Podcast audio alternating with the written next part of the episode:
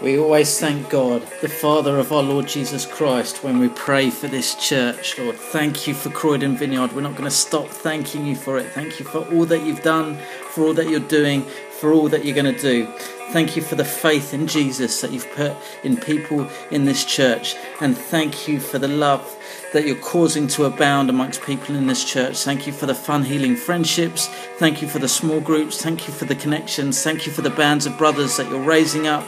Thank you for the love that you've poured out in abundance upon this church. Thank you for the hope that we have laid up in heaven. Thank you for the hope that you've infused, that you've put into this church. Thank you for the hope that abounds. And we give you glory, Lord, for the gospel. We give you glory for the gospel that is changing lives, that has changed lives, that will change lives, that is bearing fruit in this church, in Croydon, and all over the world. Thank you for your message of grace and truth. We give you glory, Lord, and so we keep praying and we don't stop praying that we would be filled with the knowledge of your will. Father, we pray for every single person connected with this church who's making decisions at the moment, Lord, that they would hear your voice saying, This is the way, walk in it, that they would know your will and that they would have the bravery and the courage to walk forward in the way that you said, Lord. We pray that we would grow in spiritual wisdom and understanding, that we would be people who know Jesus, who know his voice, who know his ways, who walk in love, Father, so that we would walk in a manner worthy of you, that we would be fully pleasing to you, that we would give you all the glory that we can in the time that we have, that we would bear fruit in every good work. And we thank you for every good work, Lord, that you're raising up in this church.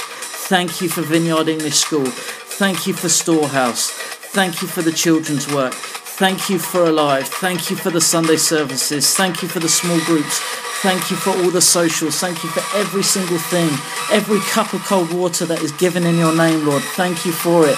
And we pray that it would grow, that it would bear fruit. And we pray for the small groups, Lord, as we wrestle with this discipleship course, Lord, that we would increase in the knowledge of God, that we would be strengthened with your power according to your glorious might that we would have endurance and patience with joy, that we would be a people who put our hand to the plough and don't look back, that we would do so joyfully. And we thank you, Lord, that you've delivered us from the domain of darkness and you've transferred us into the kingdom of your beloved Son. Thank you for the redemption that we have. Thank you for the forgiveness of sins that you bring. We pray that many, Lord, would find redemption, that many would find forgiveness of their sins in you, and that we would be obsessed with Jesus, Lord pour out your spirit on this church that we would have an obsession because Jesus, you are the image of the invisible God.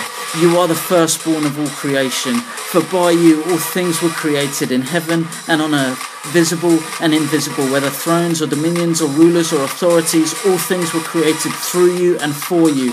And you are before all things, and in you all things hold together. And you are the head of the body, the church. You are the beginning. You are the firstborn from the dead, that in everything you might have first place. For in you all the fullness of God was pleased to dwell, and through you to reconcile to God all things, whether on earth or in heaven, making peace by the blood of your cross. And we give you glory for it, Jesus. Amen.